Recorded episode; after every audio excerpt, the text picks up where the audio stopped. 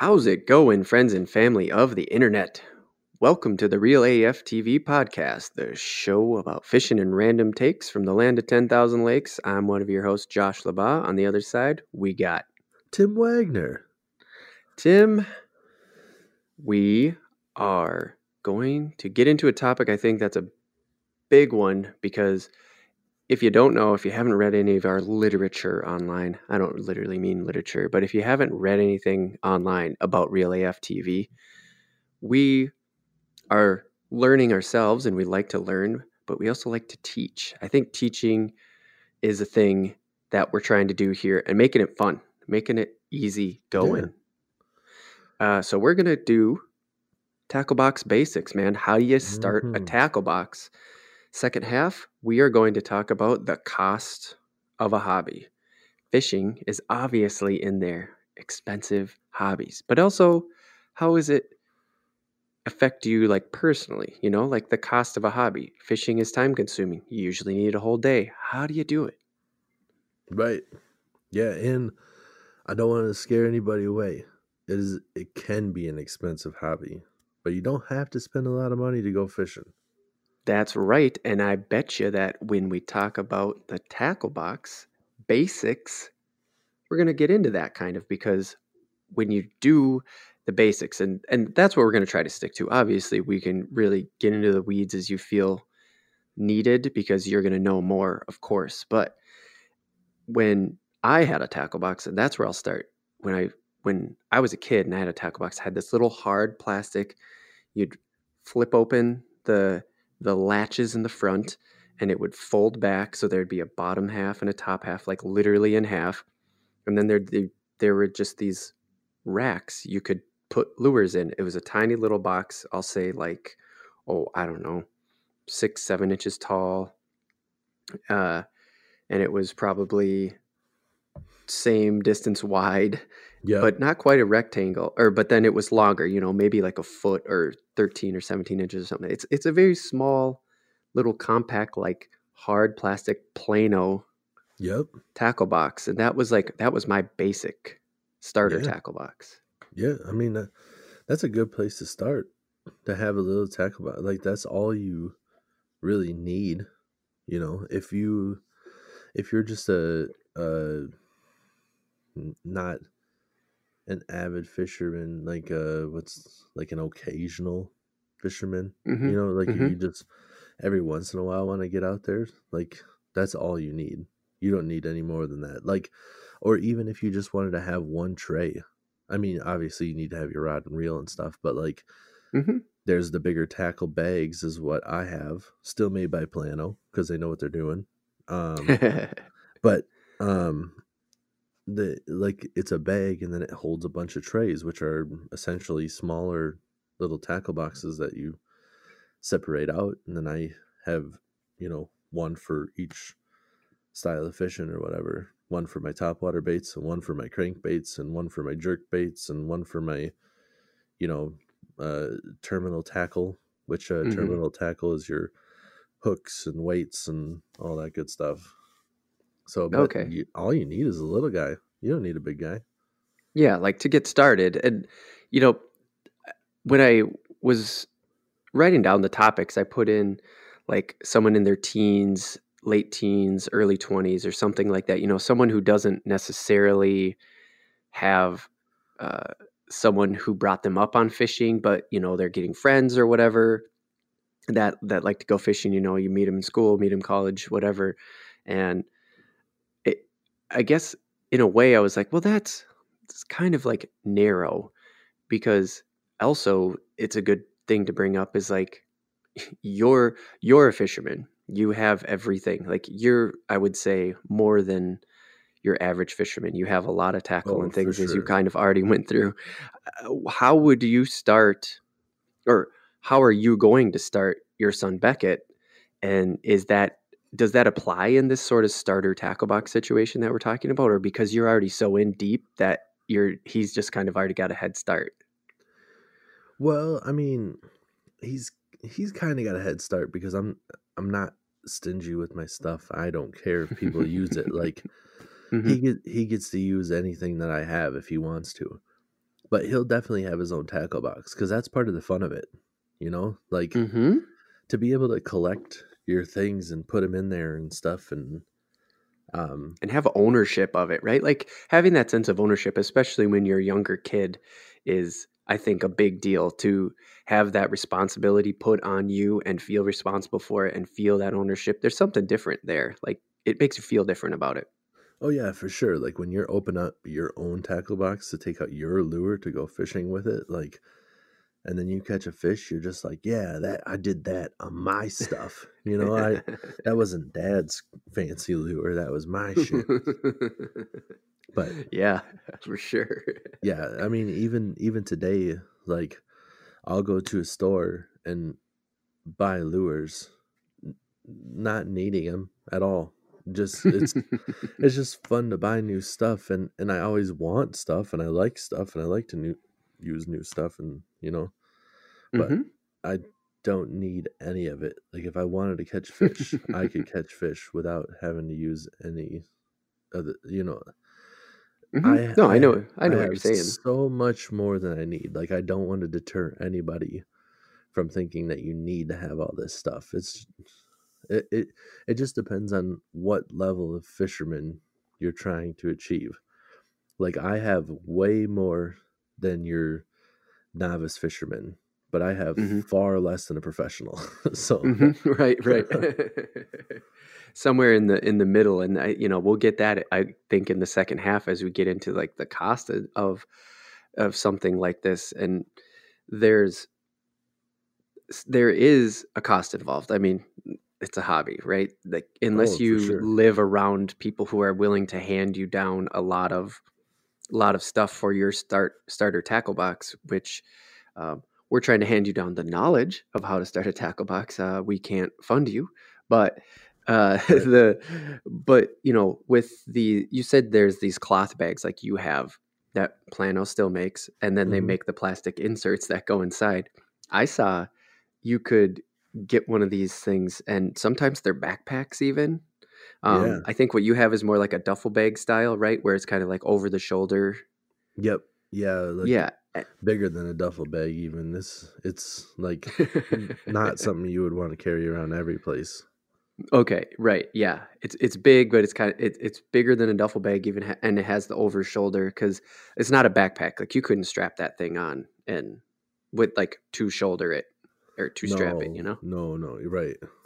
Yeah, and um, I don't know how much yours cost. and You don't have to say that. That's not where I'm getting at. But I saw those can cost upwards of 120 dollars, but also as low as 30. I mean, would you, for someone who's just getting into it, there that's such a huge span for me from to my point of view. I'm like, holy crap, that's a huge gap in cost.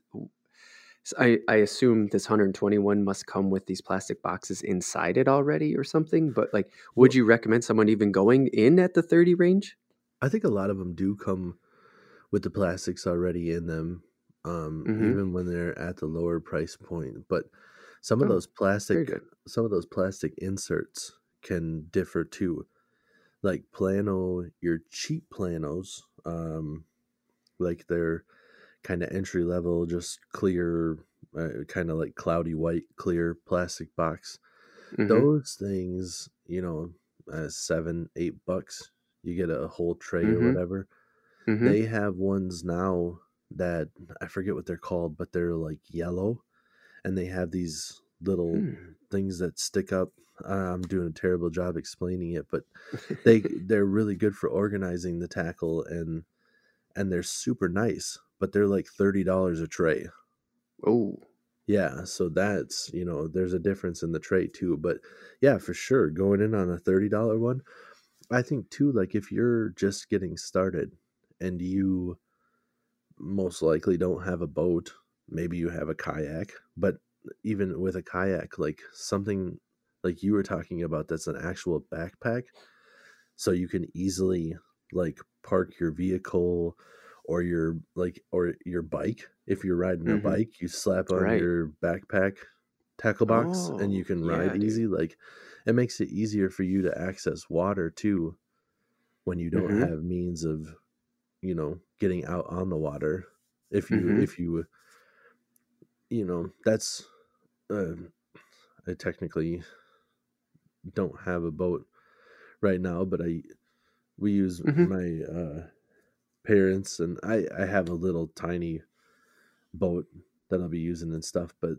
th- that makes more sense when you have a big tackle box, you know, like when you have a Mhm. boat and you can you can bring all your gear with. Like if I was trying to bike any place, then Mhm. I'd have no chance at bringing my tackle box right.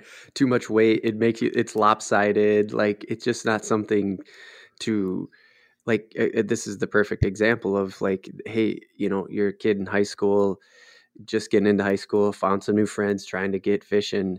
You know, you're gonna take your bike down to the creek or whatever, and it the backpack dude when you said that when you said biking and backpack i was like yeah that's exactly it that's that's that's the perfect example of why i wanted to do this topic is like i'd never even thought of stuff like that because yeah you thinking about your the bigger tackle box now the the bigger investment that you have is it's super heavy it's, it, it's awkward to carry right like you're only Yeah. meant to carry that shorter distances and get it on a boat Right, pretty much. I mean, you you could yeah you could carry it farther if you wanted to, but if you're just getting started or even not just getting started, like a backpack to go from point A to point B makes a lot of sense cuz they make some Mhm. pretty decent size ones now too, Mm, where they're like mhm, okay legitimate backpacks and you can hold a lot of tackle in those things. So, nice yeah, I would definitely suggest somebody starting out with like a backpack like that because even the even the little tackle box like you were talking about that you started with that's Mhm. still a handle like that's still taking up a hand a backpack Right. you have your hands free to carry your rod and Right. you know take Rod reel, throw that on your bike, still have two decent grips on it instead of trying to hold a rod and reel and a tackle box and still work the handbrakes. yeah exactly like we used to yeah. trying to bike For down, real. trying to bike down to the river like holding everything and then if you try to go any place but a wide open space is like no go I got a got a rod sideways and I'm holding it on the handlebars. Like, well, I need to definitely stop and push my bike because I'm not trying to ride through this forest, break my rod right away. right. And with so we've talked a lot. I, I I shouldn't say a lot. So that's I think the basics of a tackle box. I is there anything quick about the like these cloth bags with these plastic inserts versus the hard tackle box straight out of the gate? Like, do would would you have any preference or advice on like why you'd go one way or other other than what we've already talked about? Because I I feel like the soft bag has soft in the word. I don't know how else to put it, but there's these plastic inserts should be protected. Hard box, you know. Well, I, I think it really comes down to just kind of preference and how serious you're going to get about it. Like, the real downfall I see with the hard plastic ones is the amount of storage space that you have versus the size. Like even if you get a large one of those with the um, trays that kind of fold out, you know, you have Mhm. like three of them that are and they'll fold out like stairs, Yep. so you kind of have them tiered. I can hold so many more lures in my tackle bag. That's about the same size as like one of the large ones that hmm unfolds in the middle and has the two trays that fold out so it's like stairs going up on both sides like hmm it's it's just a numbers game really. It's you don't have to worry about anything getting damaged. Like the bag itself all those tackle bags have a- uh, i shouldn't say all of them but the majority of them have a hard bottom on it. Mm so it's mhm. not it's not like it's super duper flimsy and once you get those the uh inserts in there that stiffens it up too so right. The inserts themselves are pretty sturdy but that's what i would say is it's just a a storage thing like the Mhm. tackle box that you were talking about that small one hmm or we'll say even a little bit bigger if you have a little bit bigger one that's about the same size like comparable to a small backpack that small plastic one will probably have like unfolds the tray and it has like two steps on it Mm-hmm.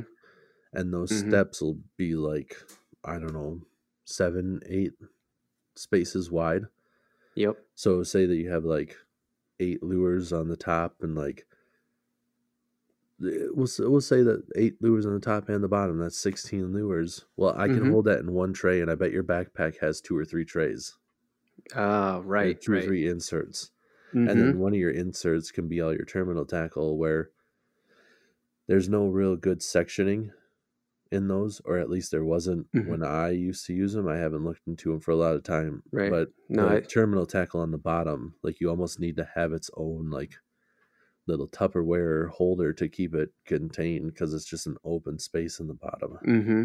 Yeah, yeah. No, when I was looking at them for this, I saw that that there was still basically the bottom of those hard ones was just open. Um, I don't know if you if that's like where scissors go, line, uh, rapalas that you haven't taken out of the package, you know, stuff like Right, that. all your bigger Um, stuff Yeah, yeah. uh, Because obviously, loose hooks down there is just asking to get hurt. That's all I can say about that. Is it seems so dangerous. yeah uh, loose hooks in a tackle box cannot go well um, no.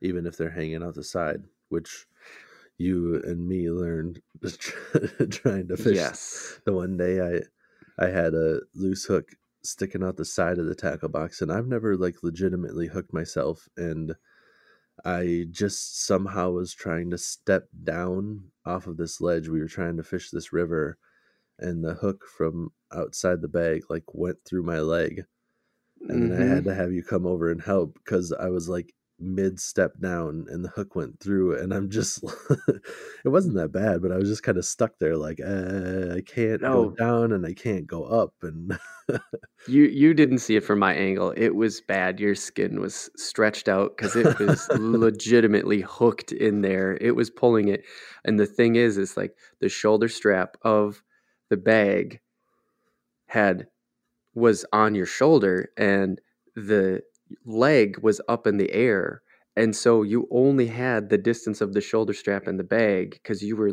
attached to the bag now and that's why you right. couldn't step down it was it was crazy and you were trying to step down and so your the bag was pulling back and your leg was going down dude it was horrible uh, all, all I all I really remember about that I mean not like it was a traumatic experience and I forgot about it like I really didn't think it was that bad I don't know if there's not many nerve endings there or what but it didn't hurt too bad but uh Right. like uh, all I remember was you just like uh what do you want me to do and I just going like I'm not quite sure I don't know what to do. I'm just kind of like, I'm just in limbo here. I don't Right. I don't know where to go with this. I'm just like uh, maybe like try to lift the bag or something and I don't know. and mixed with the visual i was just completely confused like i just didn't know what to do either it was just like what is happening i can't wrap my head around this Yeah, and the, and the real problem I should state too is that the the it was like a mesh on the outside, so the hook Right. was poking out through that. So I had it hooked into my leg, but the other side, like the actual head of the jig, was on the inside of the mesh. So it's not like I could just like leave the hook hanging there. Like my the bag was the whole bag was stuck to my leg. Yeah, yep, because the hook had gone through the mesh and oh man, it was so crazy. So I don't want to think about that hook pulling your skin away from your body anymore. Let's talk about what we what to get inside the tackle box uh cuz I basically started with uh this is what I remember from my childhood uh tackle box, right? And that's why I say this is what I started with. It was uh a set of eagle claw right eagle claw hooks Yeah. just little like crappie hooks basically they you know they were they have the leader line on them i think is what it's called and then Uh, just a hook at the end what is it called A snell. oh okay so the- yeah it has an extra it has fishing line already on it and then you tie that fishing line to your actual line that's Mhm. on your setup uh sinkers bobbers uh, i swear that was it That's all you need. Yeah. Okay. that's- I mean, if you're getting started and you want to um, live bait uh, rig a bobber, the sinkers, like the lead sinkers. Um, Mhm. I think Gremlin is the the main brand that everybody uses. Um, like if you ever seen it, you might not know. No, I Um, have. That's what I had for sure. It's the little, like a little gremlin holding a fish, and Yeah, like usually black, just a black outline logo. yeah, yep. That's the that's the guy. I don't Mhm. know if there's too many other brands making that stuff because that's the only one I think I ever bought. Right. But um, yeah, those sinkers. Um, weight doesn't really matter too much because uh, if you need more, then you add more, and Mm, hmm you know. So Good point. yeah, um, they're so the the sinkers and then the hooks, like you said, like Eagle Claw still makes awesome stuff, and they make really good Mhm. stuff now too. Like you have your entry level regular Eagle Claw, but uh, Wright and McGill is the company that makes all that stuff. Oh, and, okay. And I have like really legit Wright and McGill stuff. Like uh, Skeet Reese is uh, Wright and McGill guy. He's got all his like professional bass uh, series stuff, and then Tony Roach is a walleye guy. He's got Wright and McGill. I have Mm. this, I have a Skeet Reese and a Tony Roach rod, but um, just your regular Eagle Claw hooks are perfectly fine. They're, they're um, the kind of cook. I don't know if I just said cook there. I might have. Uh, the kind of Kinda- kinda cook. the, the kind of cook that you need is a is a, a sous chef. I don't know. the the kind of hook that you need is um like a straight shank hook is probably what's popular, but like you were talking about, the snelled ones work really well um, Mhm. because you have some of that clear line already, and it gives you a little bit. I, I think those are a little bit um,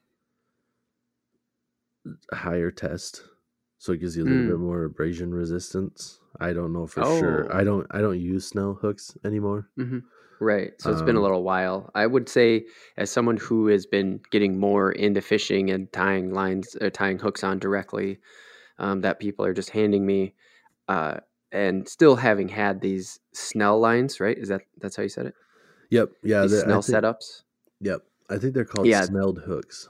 Snelled hooks. Yeah. And so when I'm putting one of those on, and I have, you know, I've done both in, in a fairly short amount of time here in, in the past, and they are definitely thicker.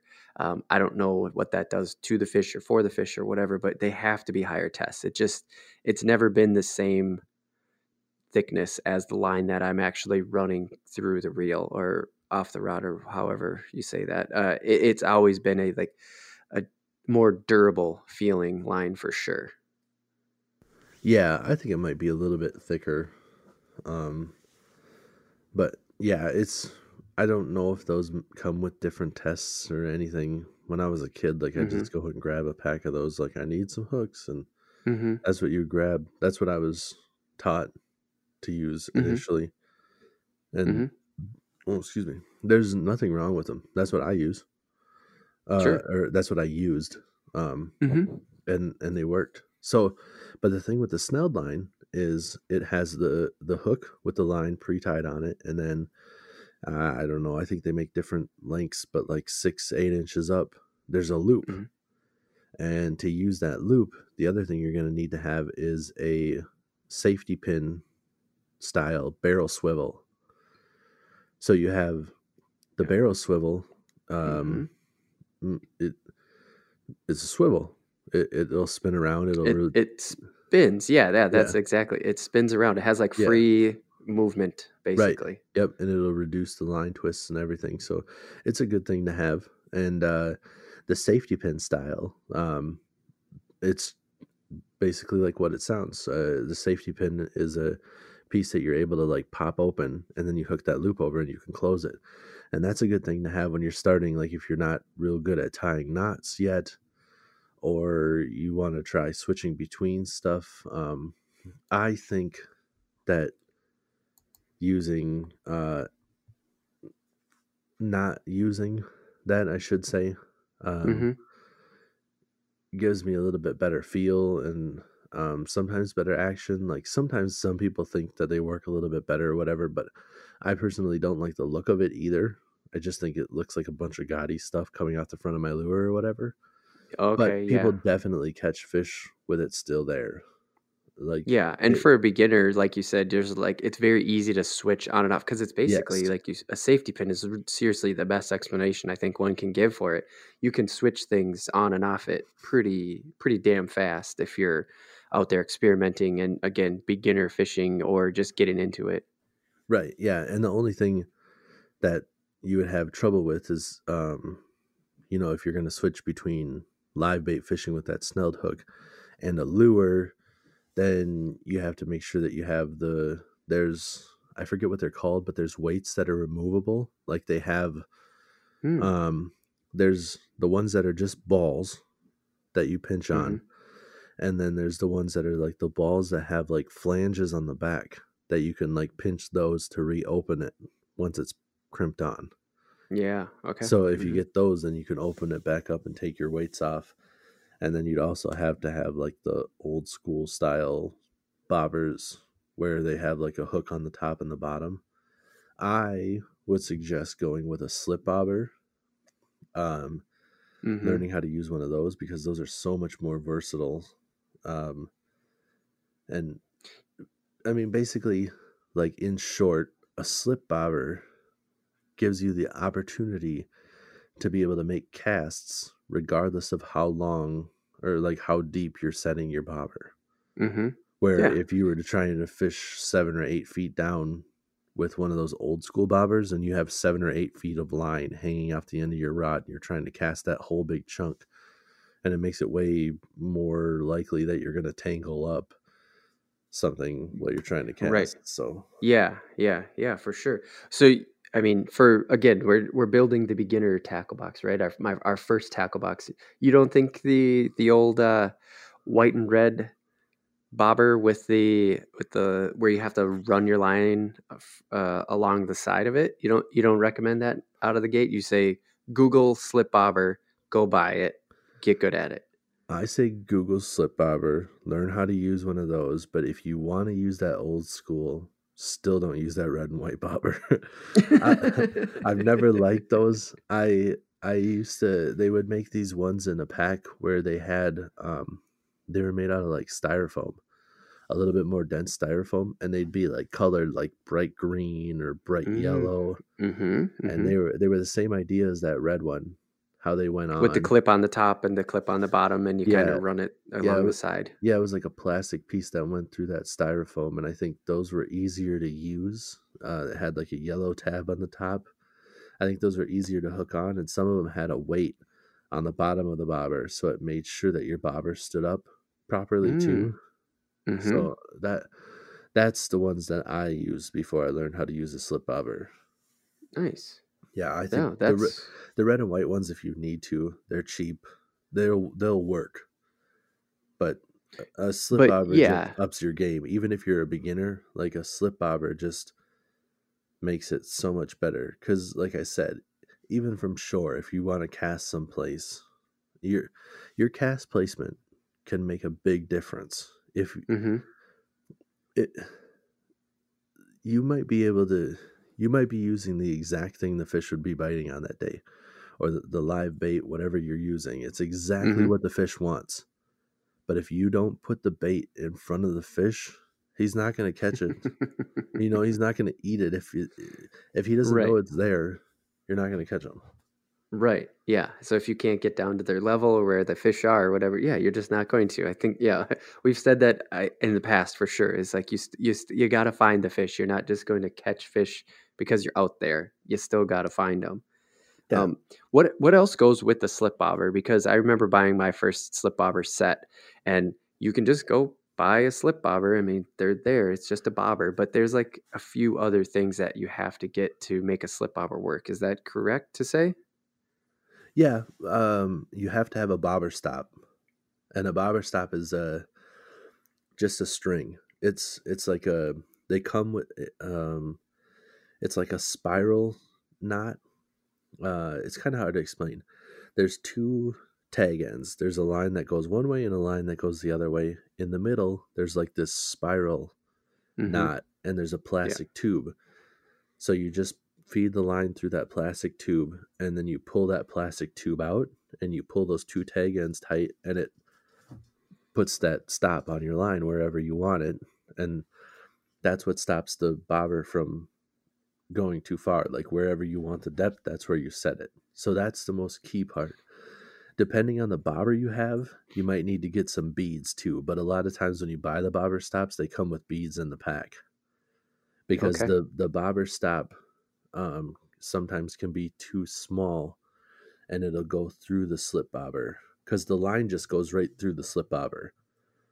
yeah, right that- through the center of the Yep. slip bobber. You just Yep. feed the line right through. So the bobber stop is that knot that goes above the slip bobber. So when the line goes through, that knot stops it at the top. But if the bobbers, depending on the bobber that you have, if the bobber hole is too big, that stop will still go through. But if you put a bead between that stop and the bobber, then that Mhm. bead is too big to go through the bobber, and and and the hole in the bead is small enough that the stop will stop it.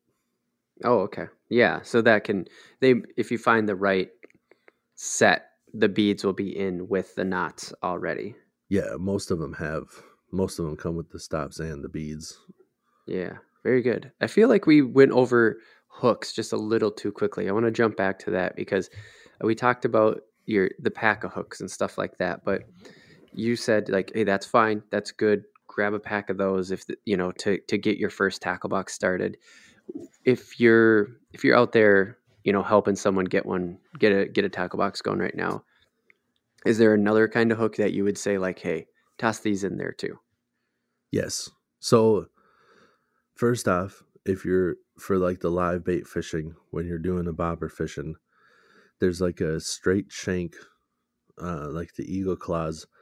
They have on the point there's a barb to like hold the fish, but on the Mhm. straight shank, there's a couple of small barbs too to hold the bait. Like if you're using a worm. Oh, mhm. Yeah, so that helps a lot when you're trying to fish with worms or whatnot. It's not Mhm. important if you're using a minnow, but um, those are very versatile hooks, um, sure. and that's what I would suggest. There's so many different hooks, but I'm not going to get into that. I'm just going to say like right. We can make a whole nother episode out of just hooks. I'm sure we can. Oh my So- gosh, go if, if you want to just get an idea of what it's like, go to like a, a sporting goods store and walk in the terminal tackle aisle and look at the hooks. It's just a whole giant wall of hooks. But don't let it intimidate you. There's so many that are so specific to what type of fishing you're doing that uh, like you don't need all those hooks. But sometimes you can hone it down to do exactly what you want. So um Mhm. the other hook I would say to get is a worm hook.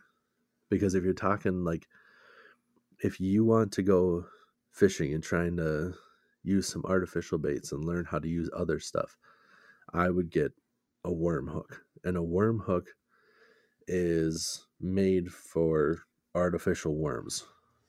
Mm. And it's uh i mean there's different sizes and uh the way that they're said is aught uh like five aught six aught which is basically five slash zero uh is a Oh, five aught yep.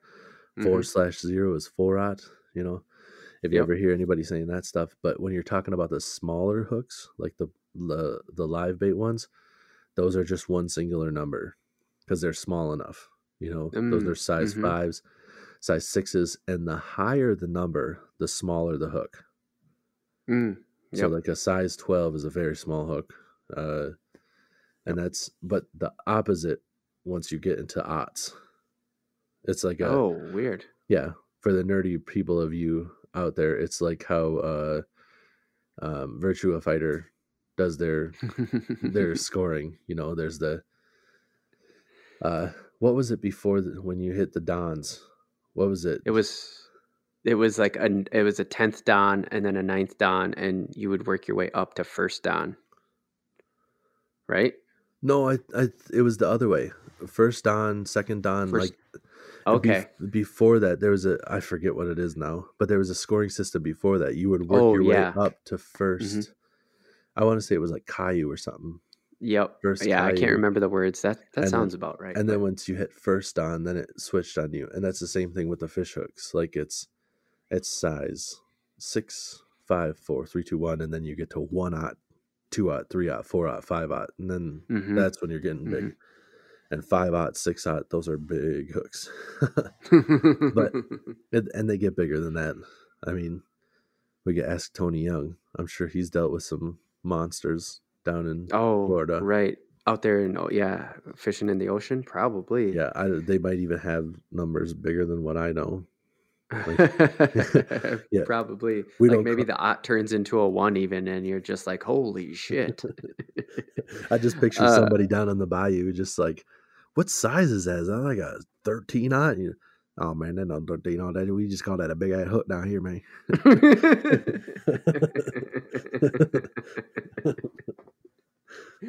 uh, I, I, what what is the what does that worm hook do? Like, what is Oh, it? Why is it yes. specifically a worm hook? Okay, so the worm hook is you have the curve of where the hook is, but then it's kind of like a straight shank for a while.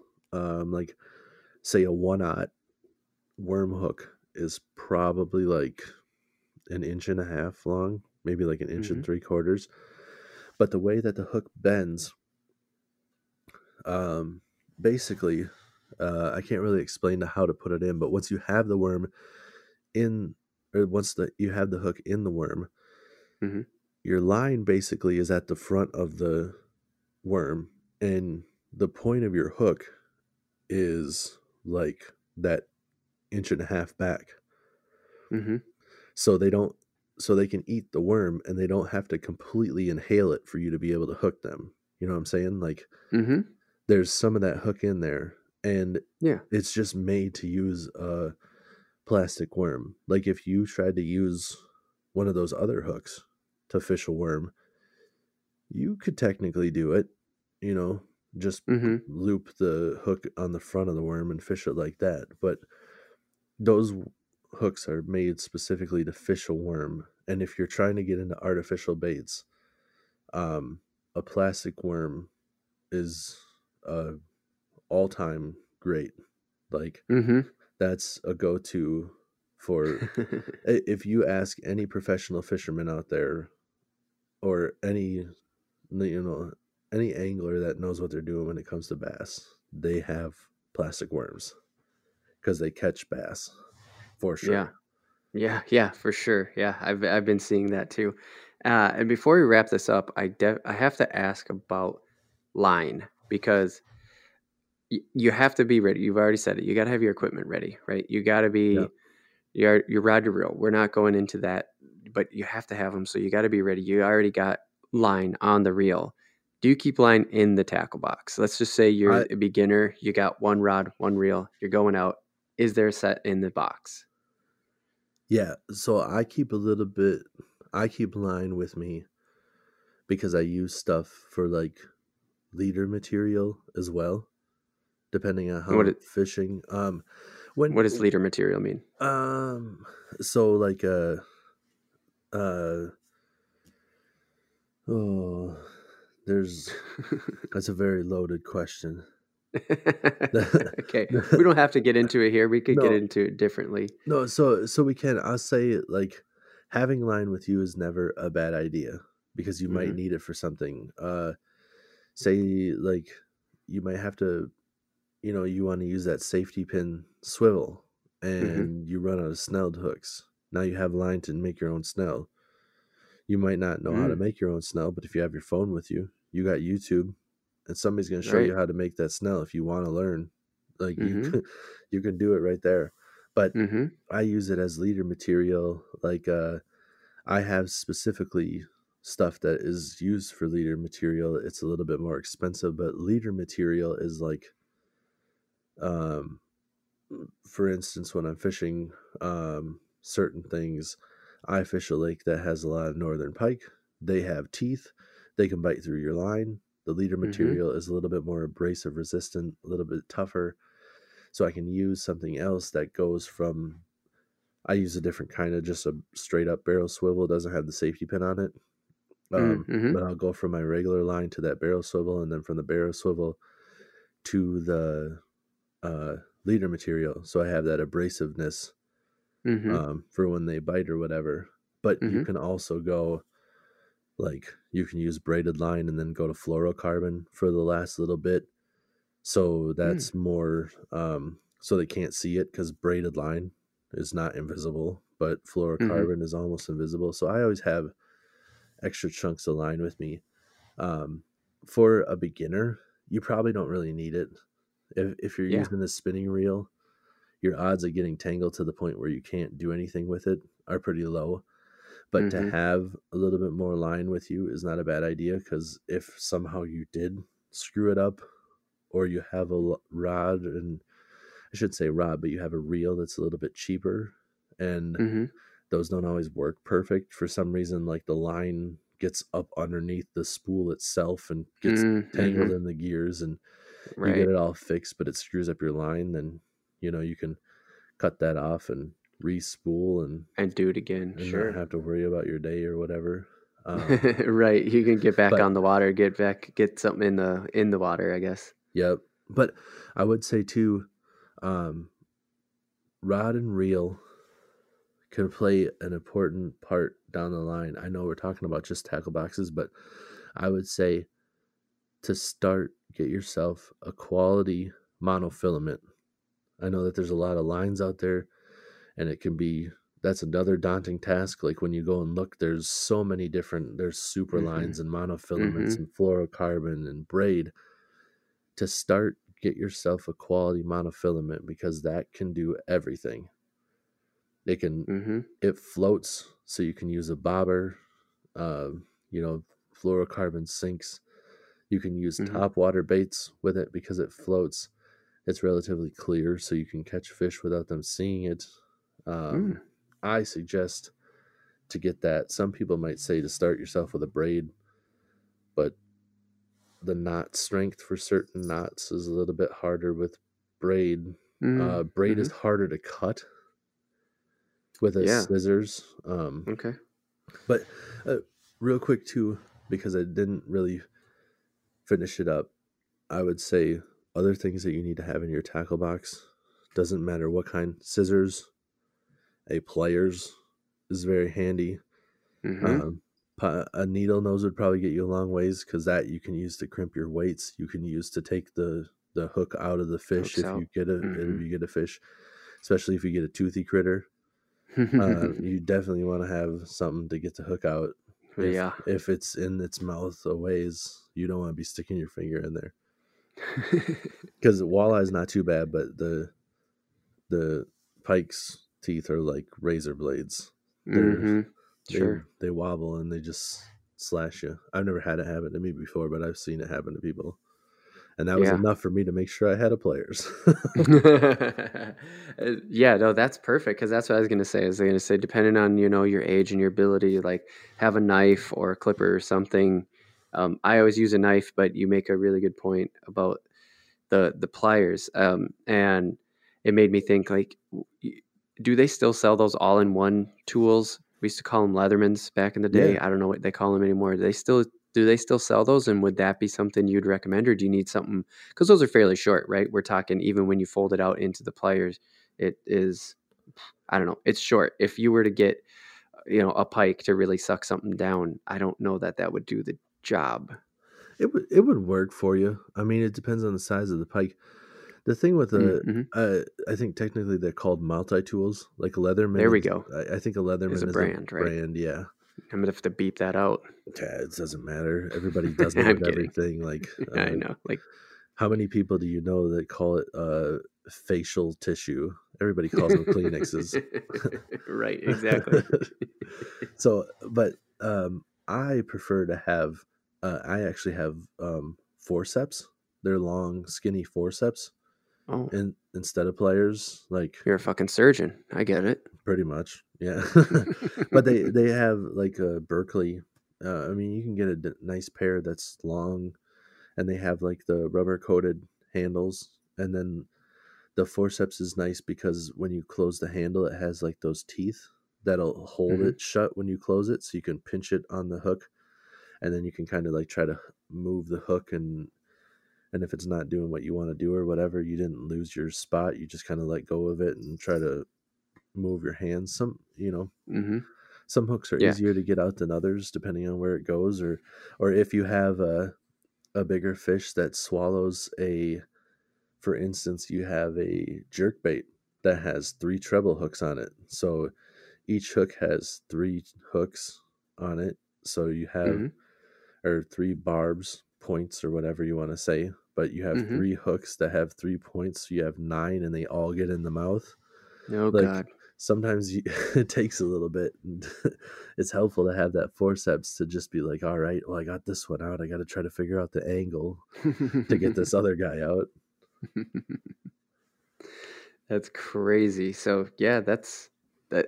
That sounds like a pretty essential tool. Oh, but you know, if you got a pliers, you can do it. I want to say before we wrap this up is I've never had a great experience at a local at at a tackle shop, like a big store, a small store. I've never had a great experience where someone is like willing to sort of walk me through this. I hope that local tackle shops are doing that now. I want this to be your guide to go in there a little bit educated if you're listening to this and you want to get a tackle box going. Um, but I, I, if you're gonna do it, you're gonna get help at a local tackle shop. But if you go to Scheels or Dick's or something like that, it's usually harder to find people. In my experience, uh, what about have you? Do you have? Do you always just go to the big shop? well But you also know what you're doing now. But Yeah, So- I mean, I go to the big shops um just because I like the selection. Like don't get me wrong, the mom and pop shops are awesome. And when you're dealing with one in like a fishing town where those people started it because they know what they're doing, that's a different story. Like I live in the metro Sure. and I got people are that, that are just selling this stuff because they are it, it's their job. it's a market. Yeah, it's a I would- market. There's a market yeah. for it, and they're just like sell it. yeah i would say i would say like the ones that i met around here it's more like it's not a passion it's it's a profession hmm where when Mhm. you when you go to those big time like fishing cities like those people started it because this is what they wanted to do so Right. Right. um but when you go to like scheels or whatever um i i i, I talked to the people there and um they all uh are- pretty knowledgeable and they help me out Mhm. but Mhm. also i know what i'm talking about you know like Mhm. Mhm. uh, when i'm asking them questions it's pretty specific and i think they're almost excited to talk to me you know Mm, like mhm, mhm. I, I shouldn't say excited it's not like oh this guy um, i feel no, like I know what you mean though. yeah i feel like it's more like i say hey do you have this or i ask them a specific question and they're Mhm. just like oh yes a, a knowledgeable question that i get to answer like i get to put Right. like show this guy that i know what i'm talking about you know and and it's Yep. just it, i i don't mean that to come off as rude or sound like a jerk to anybody else that doesn't know about fishing but it's it's kind of like i feel like when like when you ask me about the leader material like when they get Mhm. some questions they're just like oh my god there's so much to that answer like i don't even know where to start with you but um yeah, yeah, Actually, I, I hope that this is a good. You know, if you're listening to this and you're you're just thinking about getting a tackle box started, I hope this is a good way to go in with a little knowledge. Right? Don't be afraid to ask those people because they're going to help you. They're going to be able to show you uh, what's out there. They may be able to show you some new stuff or give you some pointers, just like we have. Uh, but I hope this helps just get you started. You know what I mean? Yeah, and I want to say too, um, I know that we're about to get onto the other topics, so I'm not going to go into any detail because again, there are YouTube videos that will help you learn how to use this stuff because there's so much to all of this. But if you Mhm. want to get a couple of lures, a lipless crankbait, um, mhm. there are a lot of options out there. Like a rattle trap is an old school one. Um, but there's so many different kinds. Like if you said if you went in and said, "I'm looking for a lipless crankbait, something that can catch everything," or whatever, you know, I don't, I don't know what you would tell them. Say, "I'm looking for a lipless crankbait." Which one would you prefer, or which one would you suggest? They're probably going to say like, "I just got this one in," or whatever. They'll probably tell you what their favorite one is.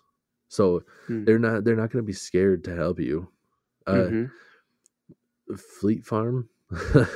uh, I'm Mhm. not trying to talk trash about Fleet Farm, but they seem to like not want to help you. That I think that it's so crazy there, and they're constantly getting questions all the time. They seem to be a little bit Mhm. bigger store, and Mhm. I don't know if all of them are the same, but they seem to, in my in my personal opinion, they seem to be less apt to help you out with your questions because they're, um, like I think they're more floor workers. Like they're just general floor workers. I think that Right. like a Yes. Scheels, you can actually go and they will put somebody who works the fishing area in the fishing area. Like that person's sort of specific to it. For me, it's like comparing Walmart or Target or something like that. When you go to the electronics section in a Walmart or Target, you expect to get an electronics employee. But when you're anywhere else in the store, you you're just like, well, this person probably works everywhere. right. Like, Yep. you know what I mean?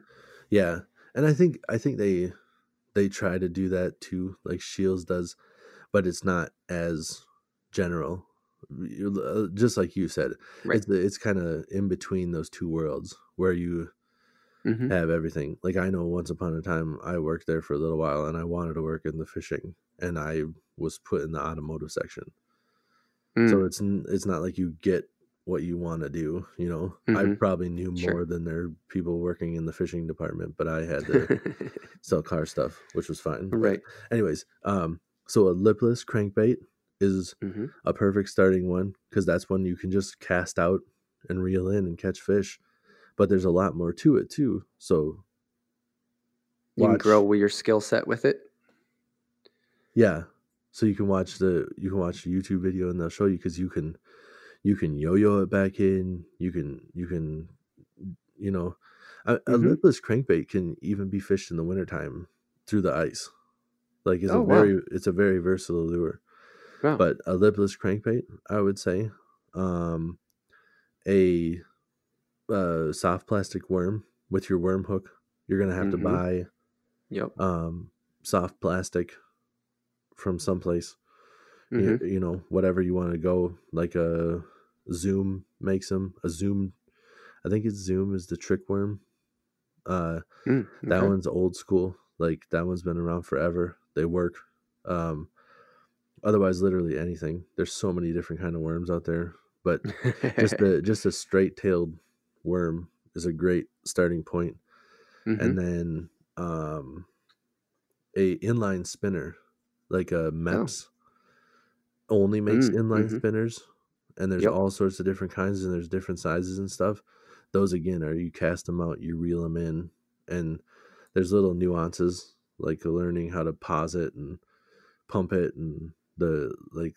the retrieve speed and all that stuff but that's another one where you cast it out and you reel it in and those work so well on the river and another thing that works well on the river and it works well for catching walleyes and everything is get yourself some jig heads Mhm. um like a eighth ounce is probably good like that's pretty versatile where you can cast it out and reel it in and you can also use it as a jig but um i would say um just a white curly tail grub you can Mm. buy that's a soft plastic bait as well Yeah. i should i Yep. should explain uh, i know it sounds kind of weird but um like mr twister makes them uh yum is one of my favorites the scent Yep. seems to work well uh hmm Otherwise, um, power bait makes those too, but just a white curly tail grub. You can take that out on the river, cast it out, and just reel it straight in, not have to do anything and catch fish. And you could also take it out on, you know, a walleye lake and go fishing 18 feet Oh, of nice. water on the weed edge and and catch fish with it. Like that's what I Sure. And And like the plas the the um the straight tailed worm you were talking about earlier, you need a worm hook for that. Is there anything for that grub that you need special, or is would that fit on one of these more generic hooks that we were talking about earlier? The jig head. You got that one. You use Oh, the jig head. I with. gotcha. Yeah. So the Okay. jig head, the jig head al- already has the the um hook built into it, and that one you can go generic with. Um, here in Minnesota, I don't know what their what their range is as far as uh where they're sold. Northland Tackle is a Minnesota-based company, so hmm that's kind of one of the cheaper ones here. But just a regular white jig head. Um, some of them have red eyes. Some people like that. Um, you, you actually don't even need to have a color. A silver jig head, just a lead jig head, no paint. People, Mhm. uh, some Works, huh? walleye, It some works. walleye fishermen swear by those. Like they Oh, will yeah. not use a painted jig head Wow. unless they have to. I mean, if they're having a slow day or whatever, they right. some always pull the colors on the slow day. yeah yeah try to try to get some pop try something different but a lot of them love that uh unpainted jig head Just uh, nice. yeah so Very you nice. put the just a refresher real quick if you got a notepad and you're ready uh Get your notepad ready, guys. Here we go. jig head with the curly tail grub uh inline spinner like from mepps is a is a great company they make great ones panther martin is another company that makes good ones um blue fox those are i mean if you go and you look at inline spinners i think those are like the only three companies but they all make good stuff yeah. but Mhm. um and then uh a Lipless crank. lipless crankbait so whatever one you choose there yeah. Just go to your shop and and any- ask. anybody that makes hard baits uh has a lipless crankbait Rapala, it's uh strike king everybody makes Mhm. their own version of a lipless crankbait Nice. Very Yeah. good. Yeah. Yeah, man. I, I, I was wondering if this was going to happen. We were going to hit an hour on this one, just on this topic alone, pretty much, which is good, which is fine. That's what we're here for. We're really here about fishing. That's what the whole channel's built on. I know we said a lot of like, hey, check out YouTube. So hopefully, Real AF TV will get some of these videos out there soon too. We're working on it, guys. I swear, we really are. Yeah. Uh let's let's uh let's put a wrap on the beginner the beginner tackle box here, and we will move on to the second half, the random take, a cost of a hobby. oh yeah Let's take that break. break time oh. You're listening to the Real AF TV podcast. All right, Tim, we are back from the break. Everybody else, if you made it this far, you got your hour in. Are you ready for a little while longer? I hope so. And we we don't really have a specific format. I know we try to stick to that hour, but hey, whatever. We get on rants and with fishing, when it happens, it happens. Try to tighten up the second half for everybody listening. I will yeah yeah yep try to tighten it up, but still it up. we could we could go over half an hour. Who knows? Anyways, yeah Real AF TV podcast, fishing and random takes from the land of 10,000 lakes. This is our random take, the cost of a hobby. We have expensive hobbies. Wouldn't you say that's true?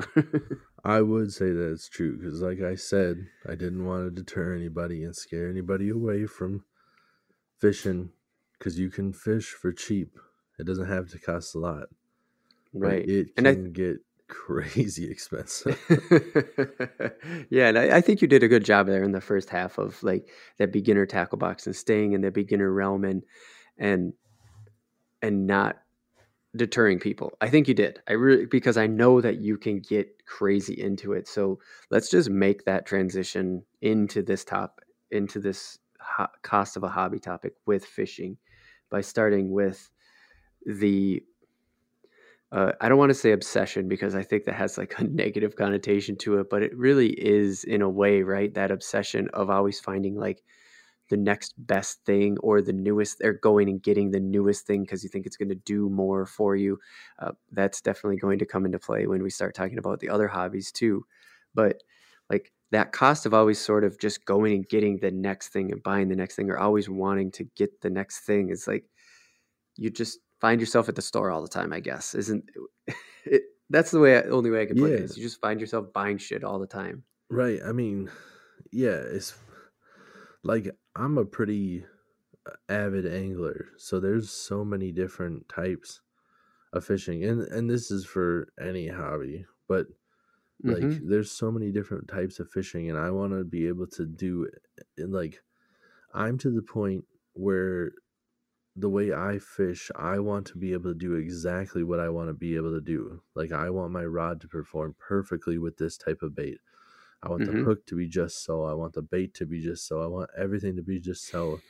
And in order to have that kind of perfection, like you're looking at a different rod and reel setup for most things. And that's Mm. where, like, depending on the amount of money that you have, it can get crazy expensive. Like, if you want it to. I mean, Mm-hmm. take for example a professional fisherman like a lot of these guys have i don't remember exactly what you're allowed to have but they have like 20 rod and reel setups with them Mm-hmm. and Yeah, I mean, I watch. I've been watching the Bassmaster a decent amount lately, FLW, and when you look at their, because they're always at the front of the boat running their trolling motor, and when you look to the right and left of them, a, there's, I would say, minimum five on either side. Yeah It's crazy. And I could be wrong because I don't know the exact rules and everything, but that's what it seems like. They'll just they'll be reeling one for a while, they'll drop it, they'll reach down, they'll grab another. And it's it's that quick. Like they just have these changes on hand. And I can't imagine how much money's wrapped up in just what's sitting on the left and right side of them, let alone the boat, the trolling motor, the anchors or power poles or whatever they're using. You know, like it gets crazy. Yeah and i think it's actually more than what you said i think they have like eight or nine on each side of them maybe maybe 10 it's a lot and It's a lot. Yeah, and it, and it each one has its own specific use, and with tournament fishing, all those guys have each one rigged up. So instead of having to like switch between this bait and that bait, it's just bam, switch Yeah. to this one. I think this will work. Or I saw a fish, he didn't hit it. I'm gonna go for my reaction bait and see if he hits this Mm, and all that mhm. stuff. But uh, as far as hobbies go, like just for an example, like when you're getting into the super high end stuff, Mhm. um, like Daiwa makes great stuff on the entry level. You can go and get a nice reel for I want to say like probably their cheapest is around like $15, 20 dollars. I have uh a I shouldn't say I have, but my nephew has a Daiwa combination like rod and reel that was like oh, okay. 35 40 bucks so it's the rod and reel and his works fine you know he's Mhm. he's a little guy and he's jigged with it and caught fish and stuff but a Daiwa Steez Okay. just the reel for a Daiwa Steez is $550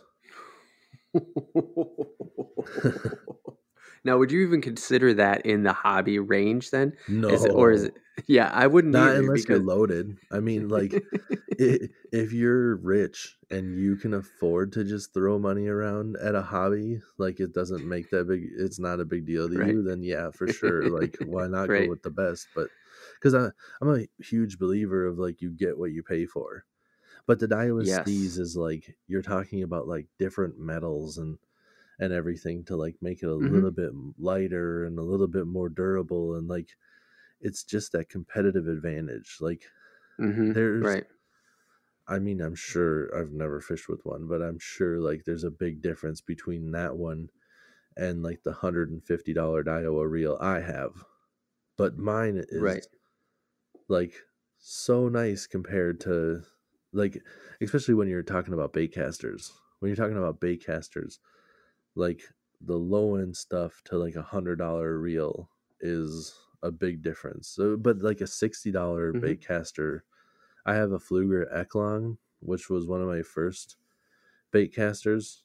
Well, I should Okay. say too, like have some patience if you start with a bait caster.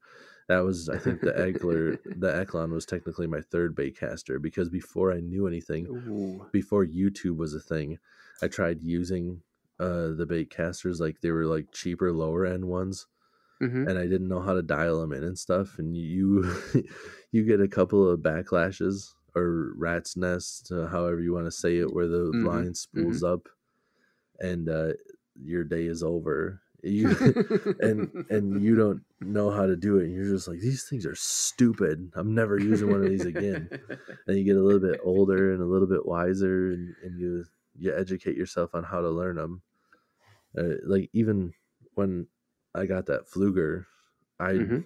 still never learned from anybody. I just watched like Bassmasters and stuff, and I'm like, they're still Mhm. using them. I'm like, there's got to be a reason. I'm gonna Mhm. figure this thing out, and then I did, right. and, and it, they're awesome once you learn how to use them. But yeah, hell yeah, I bet they are. so And so, yeah, I mean, to, to tie it into my hobbies, when you're talking about five hundred dollars and stuff like that, I I snowboard. I still snowboard. I'm not as crazy as I was at uh, one time uh, younger in my life when it was easier to do. Hey, right, kids, don't get old. That's my life advice yeah, too. just don't get old. um, but it's it's not uncommon to spend five hundred dollars on a snowboard. That's just like simple. It, it it is a thing. Now, do you need to do that? No. Have I done that? Maybe. Maybe, yeah. I don't know. Don't tell me but the point is the. I mean, yeah, I I have. I have. Uh, they, you know, usually last a few years. Um, you're not trying to buy that many setups. Uh, I have two setups. You know, there's you can go anywhere from you can buy cheap boards, but like same thing as you. You got like your hundred and fifty dollar board, and that's sort of what you would call a cheap board. Uh, things may have changed because I haven't been like really into the game buying new gear. Uh, you know, in the last five years or whatever. But you got your five hundred dollar, you know, mountain board, and you got your $150 one that you beat up on here in the ice of Minnesota. right, And but then you got to put bindings on that, right? There goes another 150 to 300 and some dollars, uh, you know, whatever you want. And uh, it is definitely something. So here's here's kids where it's a good thing to get old is you definitely get what you pay for. And no matter how much we're going to, you know, we're not here to disappoint people and get into our own finances of like how expensive hobbies can be. This is just a, a general speaking of it, but it's a hundred percent something you learn is you get what you pay for. There's a reason why this stuff ends up costing more money. right. There's a certain point with me in electronics, uh, being a hobby as well as my profession, but you you get to a certain point where there is just this ridiculous amount of money that you can spend and it doesn't necessarily improve the product that you can only learn with experimentation and and just being passionate about your hobby it's like why do you have to buy the chrome plated lamborghini when mm, right. the porsche does just fine like you can keep up you know Right. Yeah, that's a good way of putting it. Like you you buy quality and it's going to get you through. It's going to work really well. Like you're still going to have a blast doing it. But Mhm. I mean, if you really want to and you have the funds to do it, that Lambo's pretty fucking sweet. exactly exactly and the good thing and and the other thing is is like uh I, i'm gonna go with the $150 range just because you have a perfectly good reel at $150 and it's probably going to last you a long time Oh, it's, Uh, a, I- a nice reel. $150 is no Yeah. slouch. no no i'm sorry i did not mean to make it sound like oh that no, and I'm Um, not I'm not trying to I'm not trying to just be like, "Hey, don't talk shit about my stuff." I'm trying to tell people like don't Okay, expect right. to have to spend five hundred dollars. Like hundred and fifty dollars is a very nice reel, and the and a lot of the Mhm, pros are probably not fishing with the Daiwa Steez. You know, like those- right right right the people fishing with the Daiwa Steez either are loaded or they're sponsored by Daiwa. Because who the hell is having twenty rod and reel setups on your boat, and each rod is five hundred dollars? I mean, that's Right, ten right. thousand dollars in reels. Just the reels. If you oh had my god if that's you had such a good point Yeah, and and then you you have to buy the rods too. The Daiwa Mhm. Steez rods are the same price. Right. So that's literally a thousand dollars a rod and reel setup, and then you have Yeah. to put line on those as well, and then you Mhm. also have to fish with a lure, and each one of those can be like ten to twenty dollars depending on the the brand you're going with, or they can be seven or eight dollars, you know, and the, and the line as well, like. If you're using like Uh. a, a quality monofilament, that's why I said beginners start with a mono because it's cheap too. Mhm, Like you can mhm. get a decent monofilament, like 300 yards of it, for like uh, six, seven bucks, maybe eight dollars somewhere in there. I'm not 100 percent sure on the price of, of like a 300 yard. Maybe maybe that's the price of like 150 yards, but 150 yards is all you need for Mm-hmm. yeah, one yeah, rod, yeah, anyways. sure. But hmm but like when you're talking like the high end um stuff like you can be looking at like 35 40 dollars for 150 yards or maybe that's 300 yards too but what uh, the spool I, am i might be getting the sizes wrong but what a good monofilament could be uh, for the same size hmm could be four times more if you're looking at like a high quality fluorocarbon Right. Yeah. so I was that it, it can get it can get out of control if, if you that don't- no, that's it. That's perfect. That's exactly. I mean, the reason why I say this perfect is because the the the reason why I can connect with what you're saying so much is because uh, from the snowboarding perspective is there's so much that goes into it. Like the you can find and this again back to what I was saying at the hundred fifty dollar range thing is you can find a pair of bindings for hundred fifty dollars, but you get what you pay for. Those probably are going to last you a year. You're you're going to, you know, end up losing parts off them and then having to replace that and you know whether it be a strap or a back uh, doesn't matter uh, yeah the backing um, on it. I can't the high back there we go.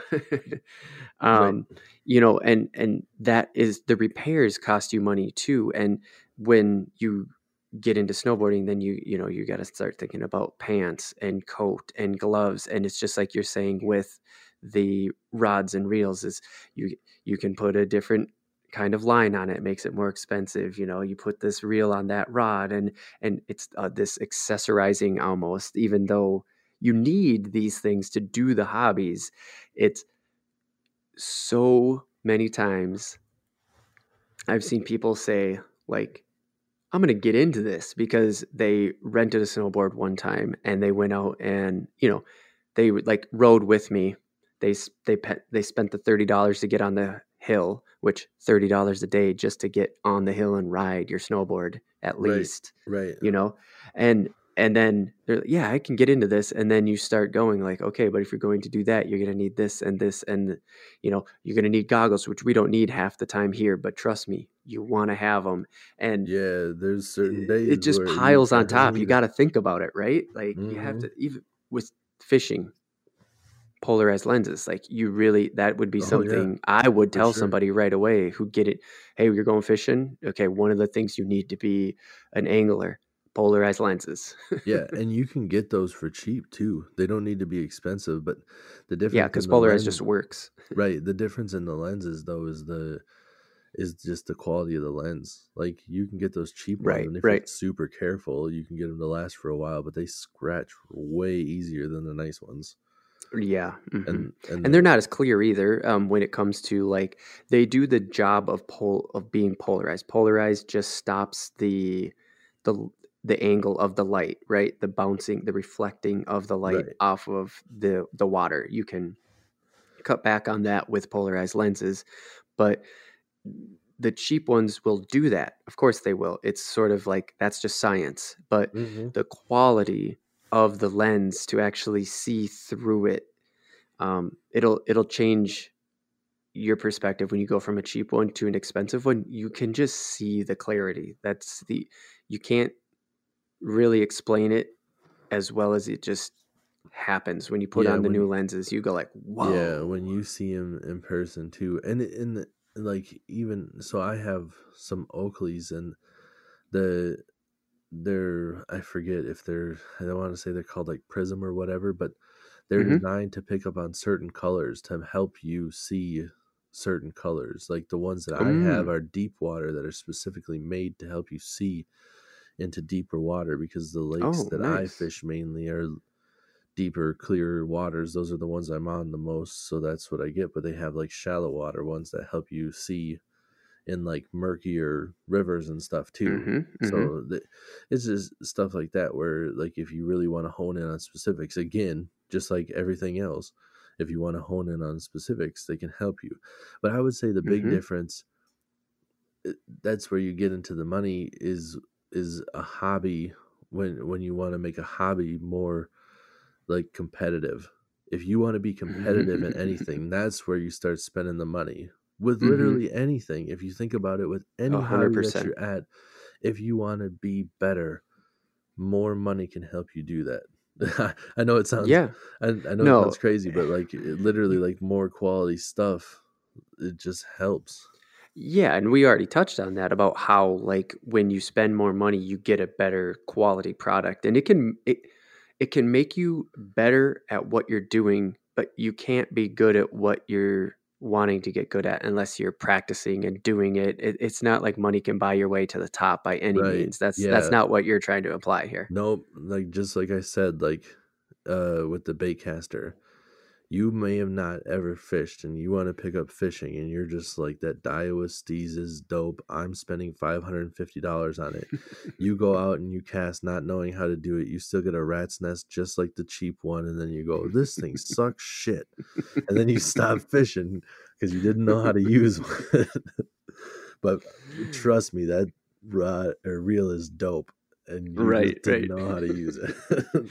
yeah, uh, definitely don't be that guy because everybody's seen them. Uh, they're really bad in the metro area. In well, they were really bad in the metro area with snowboarding, where you had these people that did that. They just went out and they bought the best of everything. Right? They went into their local shop.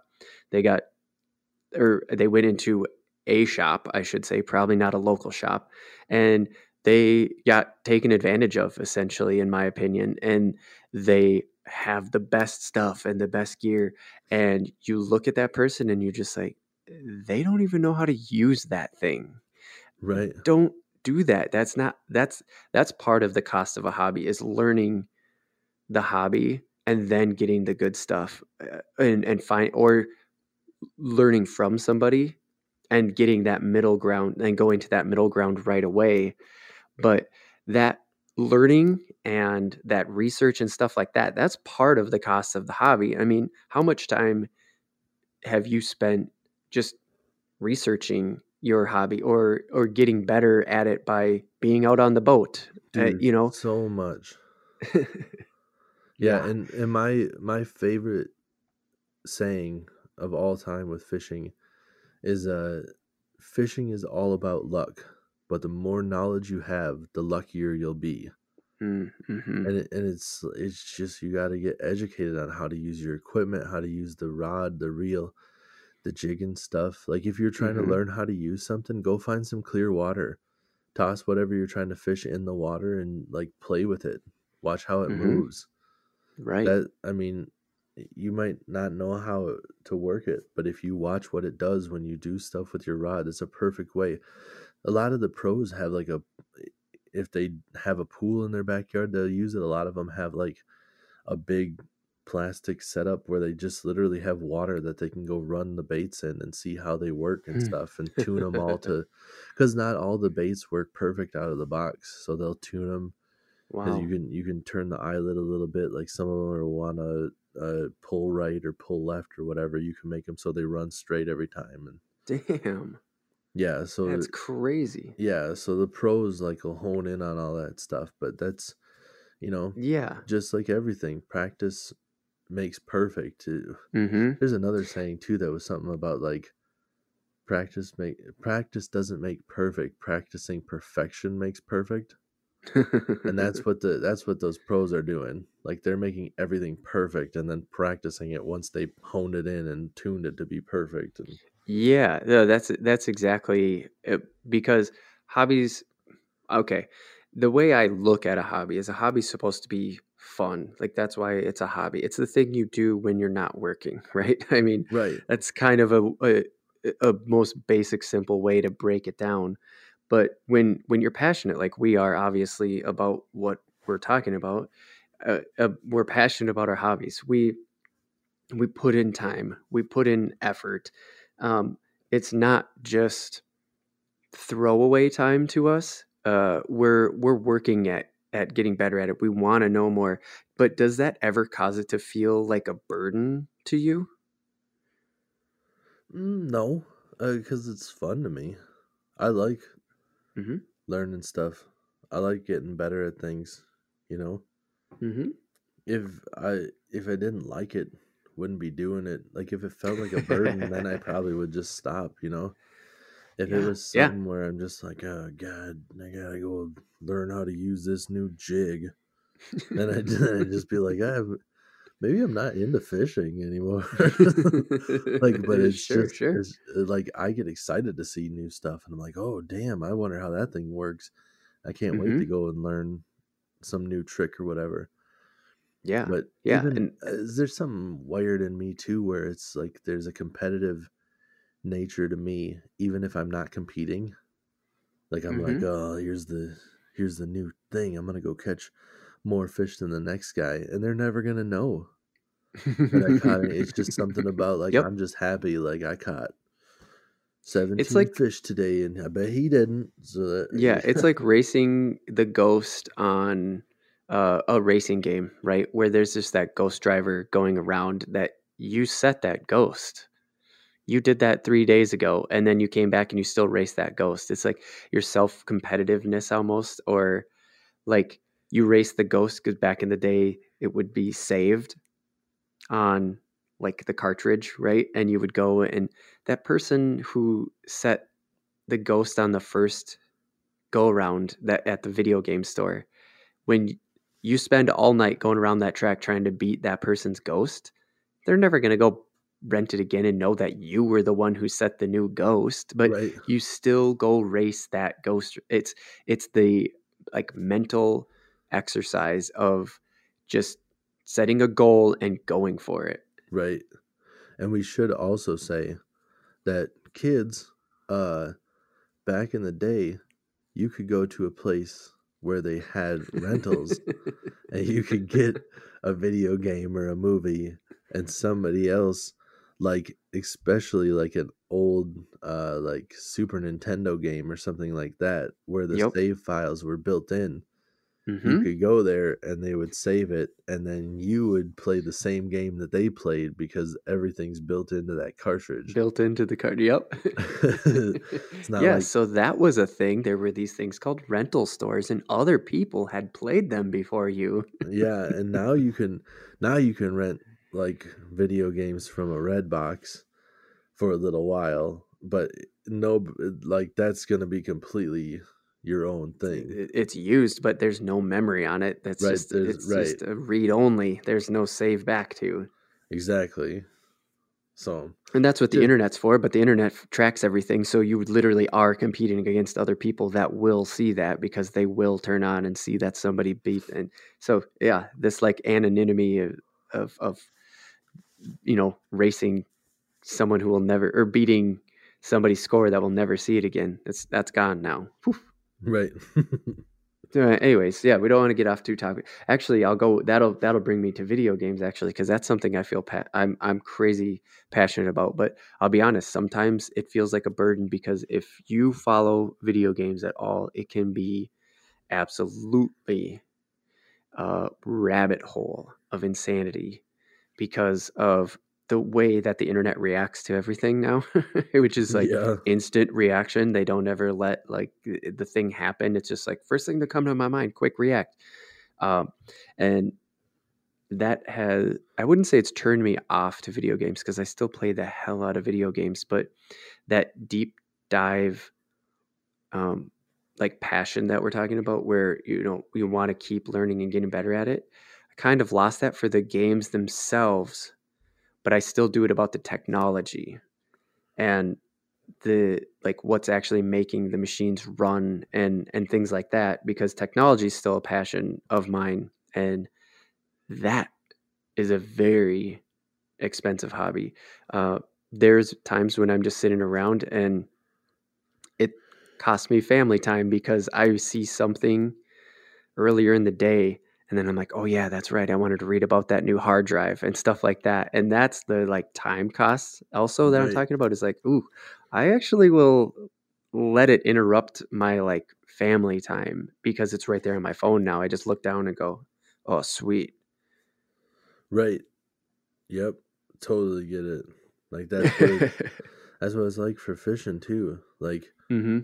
I mean, there's all these like new rigs and stuff coming out all the time too. It's not just, you know, it might seem pretty straightforward, like, oh, how much different can a jerk bait be? Well, I mean, we don't need to get into it. They definitely have a lot of differences. That's why some of them are worth twenty dollars and the other ones are Mhm. worth a lot less.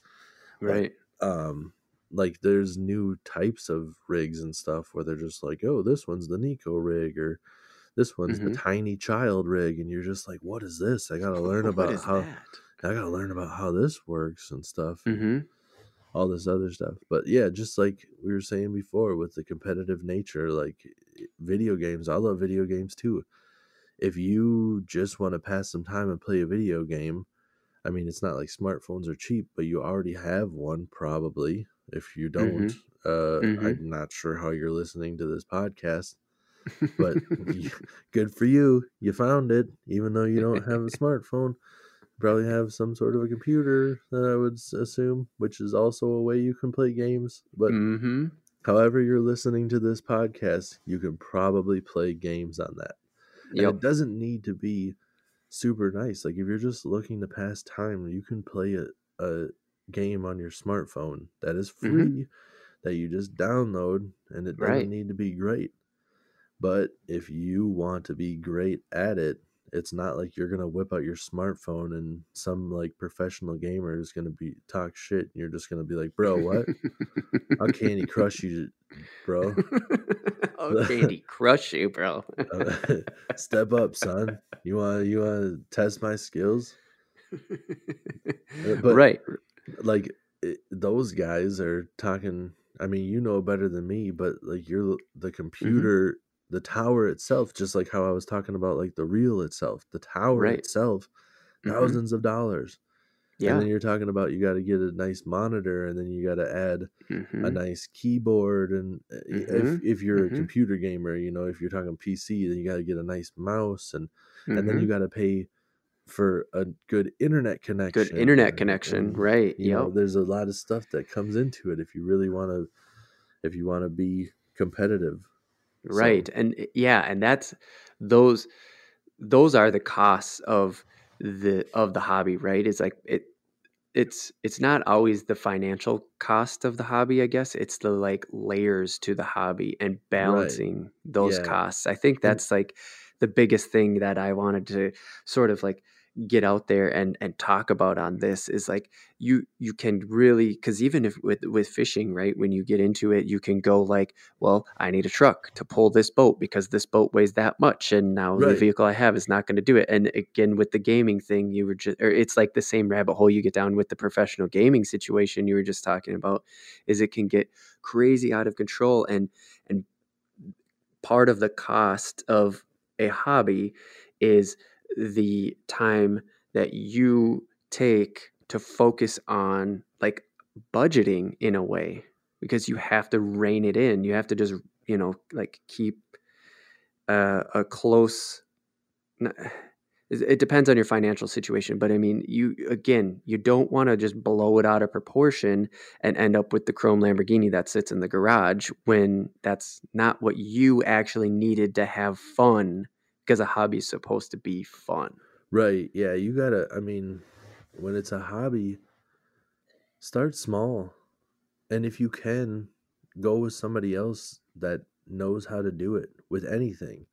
Mm, if you mhm. think if you want to play video games or whatever go to an arcade go to a friend's house and play with i think them, those are dead now too eh, there's still some around not but, because of yeah, covid but just Yeah. because in general there's still some around but they're getting less and less but I know, like, but you're you're not. But you're right. Go talk to somebody who's already doing it. Go to Yeah. that person who's already got the mid level stuff and right. and watch them and play on their stuff. Yeah. and get get your feet dirty. Yeah, I mean, like that- if you're listening. Get your feet dirty. pod- Is that right? um, get them wet and we go. dirty. Get them dirty wet. Oh, wet and dirty. I like Oh, it. Real filthy, nasty. What do they say? now I'm thinking of like uh, what Redman says at the beginning of that Christina Aguilera song. that, oh uh, yeah. that- It's the song is called Dirty. Dirty. Uh, yeah, and he's just like real nasty, filthy. Yeah. that's Oh, that's I what I was trying to quote there. I'm just, but I forget I forget that I don't know. I can't remember it. too dirty to clean my act up. oh, so good. I just stumbled upon some new Method Man stuff uh, the other day. It's like within like three months or something like that. Oh, it's it's so sick. Nice. God, what a he's so dope. Oh, I Uh, haven't heard any of the new stuff. I listened to when I'm when I'm doing my uh day job. I was gonna say nine to five, but it's more like seven to seven. But right, right. but uh uh I listen to Method Man on Pandora. I don't know if Yeah. it's giving me any new stuff, but it's giving yeah, me it's not actually stuff that I his. It's know. it's like his song. It's it- he's like the main feature in uh, this new guy who I, I don't know how long this guy's actually been rapping. I say new guy, but he's new on my radar. I don't I can't remember uh, Okay. that dude's name, but the song is Lemon Squeeze. Uh, Oh yeah, okay. yeah, but that sounds okay. familiar, but I don't know if I heard that one. But he's all over the place, man, acting and stuff, and oh, I know. he's on the last OG. You ever watch that? oh no, Oh, dude, check it out. I Tracy gotta Morgan. I gotta check that out. Yeah, Tracy Oh, Morgan's yes, yes, show yes, with uh, Tiffany I've Haddish and and he's on there. and It's a I like that show. It's a good show. Yeah, I gotta catch that one.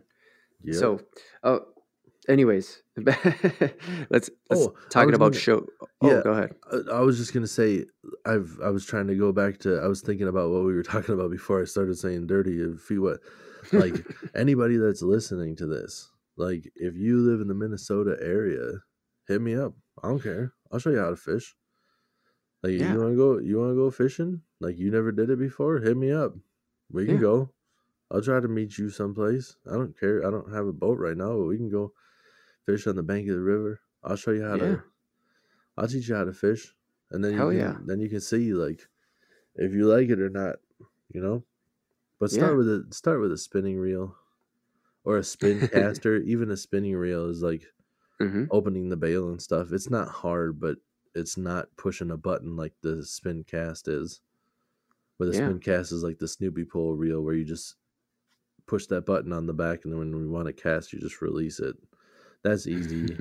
but Those reels are not very good for doing they much. just don't hold up that well. I think. no, you. and and hey, you- same uh thing for for me on you know hit hit up real AFTV R E E L AFTV on any of the social medias you want to know about like some game and stuff. I, I'm or technology, dude. I'm totally down for that too. Just like giving that little bit of feedback of like, hey, I'm thinking about building a PC. I'll be like, yeah, probably probably just buy a box right now and see if you really actually want to open that thing up and dig in and like for sure, man. We're we're we're community outreach type of folk. Yeah, why not? We'll we'll help you out. You got fishing questions? What should I do here? What should I do here? I'll answer the question to my the best of my abilities. I'm not saying uh, like I'm a professional Yeah. or I know everything, but, I've but been that- doing that- this research for a long time and I know a decent amount. So right, right. the same Uh, with you uh, with the the tech stuff. Uh huh.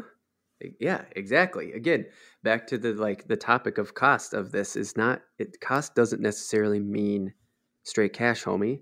Uh, it means uh, like there there's there's time cost. There's there's the human cost of like I said that sometimes interrupts my family time because I'm so into it that I'll just get distracted and start reading it, and then all of a sudden I'll look up and the the cost. Some of this cost of time and experimenting and stuff like that can be absorbed like you said earlier do it with somebody who's already sort of in it. Like find somebody who can kind of eh, guide you uh, to to get going if you're interested in this sort of thing because that will Right. save you a lot of time cost uh, because they can sort of set you on the right path and then you can pursue it in your own way to make it fun so it does become your hobby and you know not a task or a job almost that that burden that I talked about earlier. Yeah, or buy it used. Most Mhm. most fishermen out there that are selling their stuff, like if it's a decent setup, they don't abuse it, and they're not selling it because it's garbage.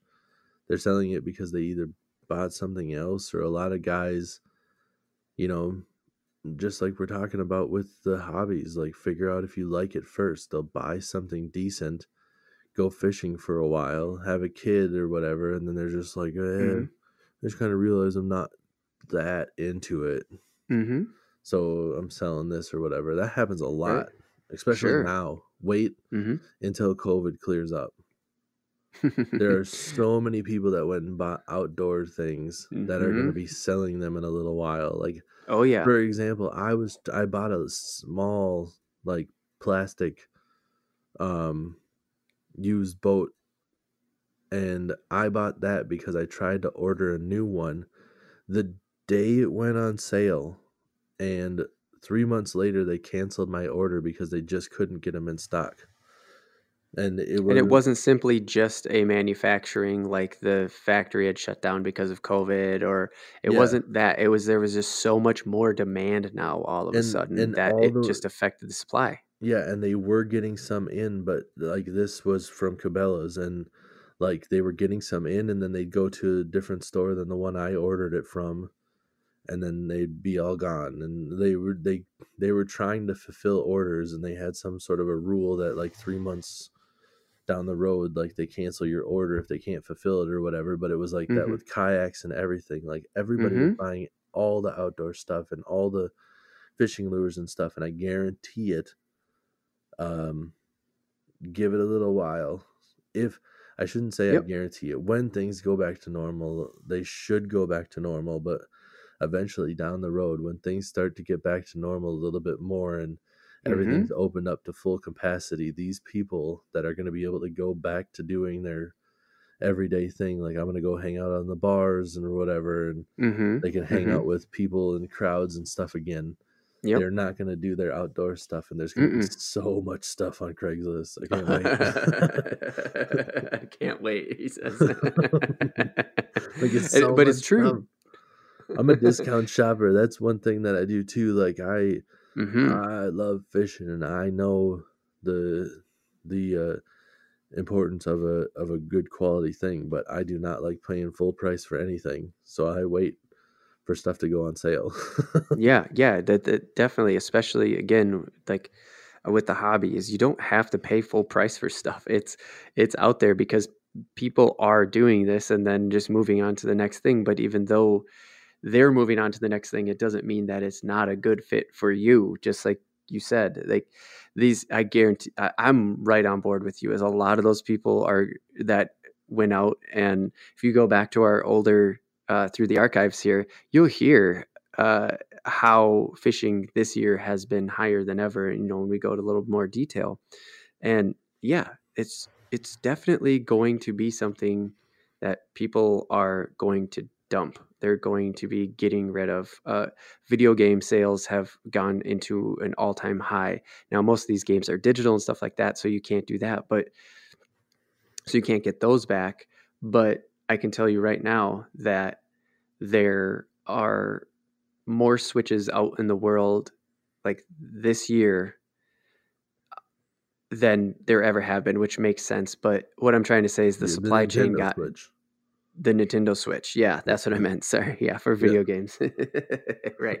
So so they basically sold out again. They had it had been out for 2 years already and it had a Nintendo had a perfectly fine steady trickle of consoles going. They had a balance in the market and then COVID and wham it slammed down hmm and they disappeared again.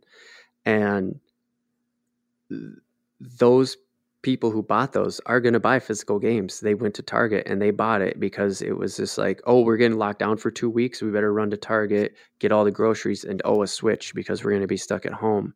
And yeah, Right. you're going to see that used market get flooded now um, because they are going to start to try to sell that stuff off. And it's just like, it's going to happen all all over in our two in those two hobbies. It's just going to happen. That's all there is to it. Right. Yeah, and that's those are probably the two biggest ones. Like mm-hmm. I, I know some of the right and we just so happen to be stuff. passionate about them like those are like the two biggest growth areas and we just so happen to be Right. passionate about them before all this crap happened and it's not to that's not to toot our own horns and be like oh yeah well i was doing that before covid. Yeah, I was driving a Lincoln before it was cool to drive a Lincoln. exactly. Oh so yeah it, with i want to talk budgets here before we get into a, a two hour podcast. Uh, is do because like you said with the phones. I'll, and i'll use my example and then you can you know turn into fishing or whatever. And i just want people uh, listening to to ask themselves this too about their hobby and i'd love to hear some feedback on it. Is i- do you do you ever budget for it financially and time wise you know do you ever think about the fact that well i just bought this phone $500 phone. I'm probably going to need a new one in two maybe three years. The video game consoles come out every five to seven. They're 500 bucks you know? And that is the financial part of it that you know you can think ahead on with technology. There's this sort of like well i'm going to do that again in this many years. Let me think about that uh, financial cost. But then there there's the in the investigation of it i guess. The the keep the what am i trying to say? The re-educating yourself the always keeping up with everything. There's that part of it that costs you time. Is do you ever budget that time off where you're just like don't bother me i'm going to go down a rabbit hole. Sometimes, yeah.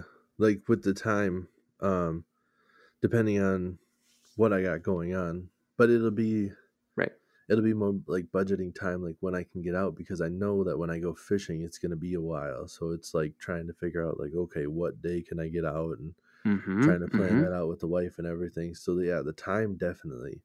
As far as the money goes, nah. I just buy stuff when I need stuff, and if I don't have Right. money to buy what I need right away, I just make it work with whatever I have. Uh, Mhm. And Mhm. and that's one thing that's nice about fishing, where like, yeah, the nice new stuff that's coming out might have something a little bit cooler, a little bit newer that'll make it easier or be able to do something else slightly different that I can't do now. But the old stuff's gonna work just perfect. I have a Mhm. a Lew's reel from the 70s that I can go out and fish and I can catch bass just like with my brand new stuff. I mean, it's not going to change anything. It's just right, right right A little bit heavier and and the gear ratio or whatever it might not reel quite as good anymore, but it's, Mhm. you know, I'm still going to be able to catch fish on it. but it could not- yeah Yeah, it's not like the technology. Like, I mean, like the old gaming systems, you can still play the- games and you can have fun on it. But oh yeah for like sure PC gaming, good luck trying to do something on like Windows 97.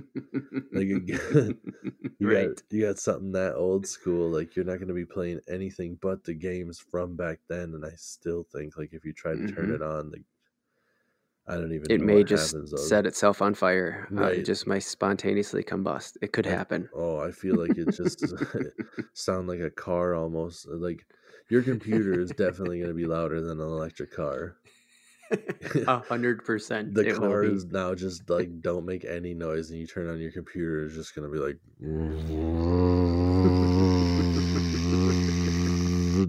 you can't even enjoy the video game. You're just like, God, Right. It's not worth it at all.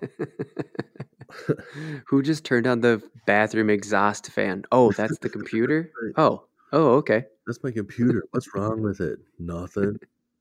Nothing. That's just what they used to sound like. oh yeah, for sure. Uh, when yeah, that's and that's actually something with with technology too that makes it easier. Is you can just like you can get on that perpetual like phone payment, right? Is you can just say like it's always a third every two years I can go in and I can get a new phone and it's just always part of my phone bill. So you just like budget for that like financially.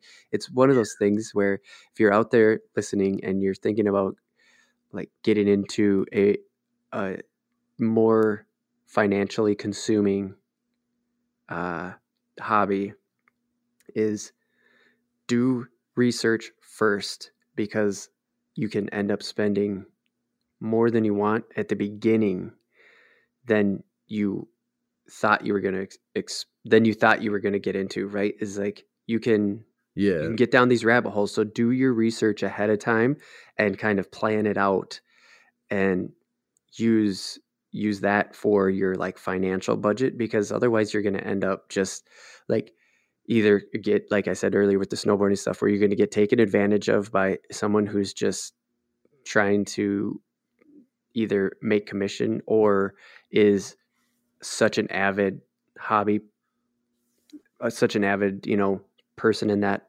they're going to oversell you on what you need so you got to just get in it right away and again budget the time to sort of get decent at it before you even go and start spending all that cash yeah. I mean, like, go if you're talking about snowboarding or whatever, go rent one. there Go you go yeah go perfect Rent one, and Mhm. also just like uh using a bait caster for the first time, know that your first snowboard first time snowboarding is most likely gonna suck shit. You fall a Yes. lot. It's a- it's a lot. uh-huh It's a lot to learn the edges and stuff, but um everybody I've ever known, like do you remember your first time snowboarding? oh dude yeah it my ass was wrecked take that sound bite out Yeah, my ass was wrecked. I remember the first day, or the, not the first day, but the day after the first time I went snowboarding, Mhm. how many times I went down. And it wasn't like I wiped out bad, it was just like muscles that you don't use before. right And I've never like went from a, on my back to like standing so many times that I hmm used my neck muscles so much that the next morning I tried to lift my head off the pillow and I couldn't. I had to roll over and do a push up. oh man I just like I mean I probably if I would have taken some time probably got my head up, but like you there never never has been a strain to lift your head off the pillow in the morning. Who right right right never and that's probably the thing too. Like I mean unless you're like a wrestler and you're doing like these exercises to make your neck strong, yeah Like, you just who lifts their head off the Who- ground a hundred right times in a day? and you can do it and you can push yourself further too because of the adrenaline that's in your system of like learning a new thing um, especially a physical thing like snowboarding and stuff like that there's this Right. there's a big time influence during the activity where adrenaline is fueling a lot of what you're doing and that's how you push your neck to its absolute like it, you couldn't push your neck any further to its physical capabilities Right. No, and I think probably being out in the cold the whole time probably has something to do with it too. Yeah Like for sure having everything you don't really feel. I mean, it, that's the same with a lot of muscles though. I know I've done leg workouts before where your legs are sore when you're doing Mhm. them, but the next day you're like, oh my god, right my fucking ass. Every time you stand up, you're just making noises like an old man. right But yeah, but don't don't let that deter you. You're you're gonna be sore the first time, but Mhm. after you learn it, like it's it's gratifying and it's fun to do. I snowboard truly too, is or Yeah. snowboarded. I haven't been out for a while, but um, doesn't mean that you couldn't pick it up again because you could i mean oh, I you know sure we could make I'm time not- and we could yeah, get out again for sure I'm not nervous about it. I just like with the now I'm more like scared with the Mhm. with my profession, like I really can't have any injuries. Mm, I need mhm. everything working. I can't Right, have an arm go down. I can't have a leg. Nothing. Yeah, right. Your your body is your income. Right. Yeah. Yeah, yeah, for sure. No, that that makes sense. And that actually is like that's part of the the um the the the time cost of this, like the the the budget the budgeting of time for for me on part of this is that I stare at a screen all day for my job and then I want to go play video games, right? Which is just another screen. And so I actually have to like I do. I have the time budget in a way so that way I just don't have fucking cross-eyed shaky vision come, you know, the 12 hours, 13, 14 hours of awake where I've just been staring at a screen. I've just been letting light from a box go into my eyeballs. It's like you got to get up, you got to look away. And that that's time that's that's part of the things you have to think about when you're when you care this much about something and you just want to do it.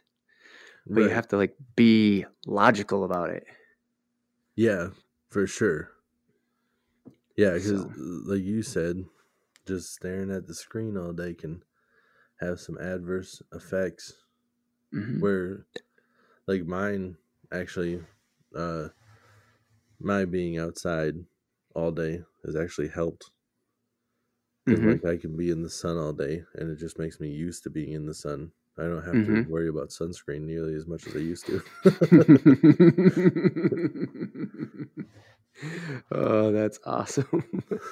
All right, man. Well, I mean, we've we've been on this for almost 2 hours. Let's not get too crazy and and make our audience think that we're going to be able to do this all the time. I mean, we do have this general goal of keeping it at an hour, but uh, hey, whatever.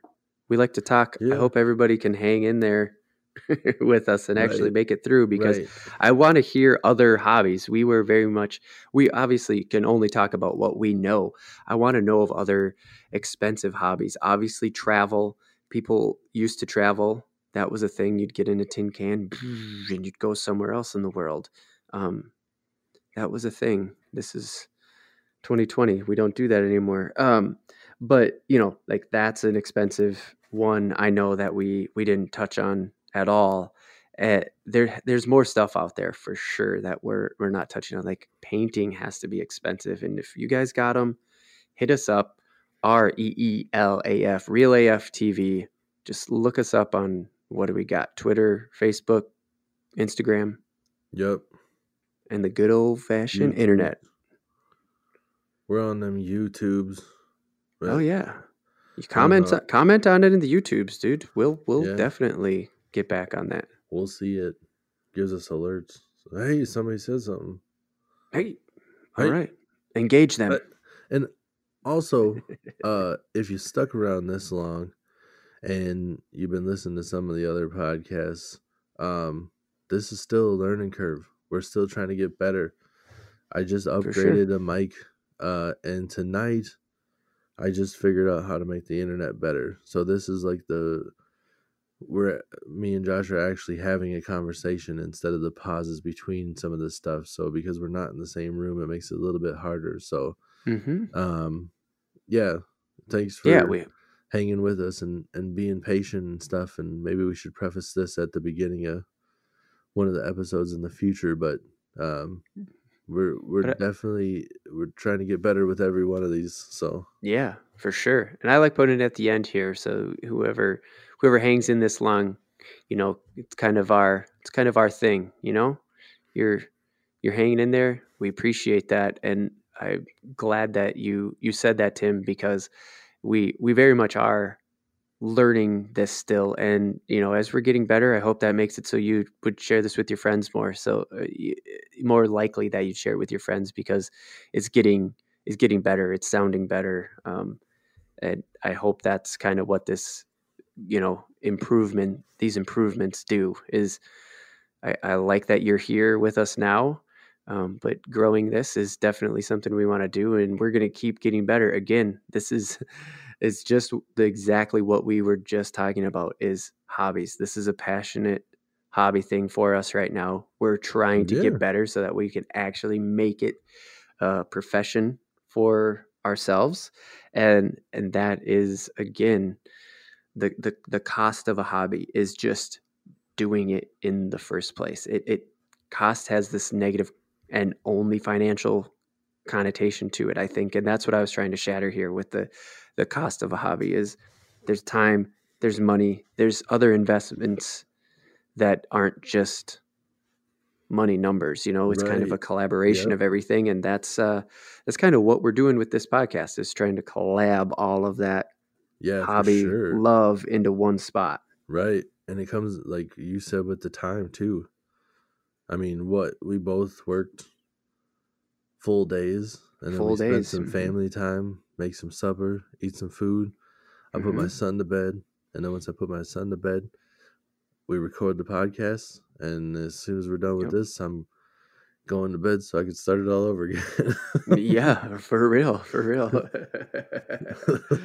uh i'm gonna But if you stick along around long enough at the end, then we tell you the secrets, make you feel like family. So go ahead and get a pen and paper, because here comes my social security number. It's four. no, I'm just kidding. you stick around this long, things get real weird. I've been up too late. That's how we do it. This is the Real AF TV podcast, the show about fishing and random takes from the land of 10,000 lakes. Put a pin in it. Boop. Time to go to sleep. Is that a pin noise? No, here, this, this is the pin noise. Yeah, see, you drop a pin in a room. That's the noise it makes. It was that, I don't know if you actually made a noise. I didn't hear shit. No, I didn't do shit. I, I, I did it. It was. that was the point. it was a bad joke.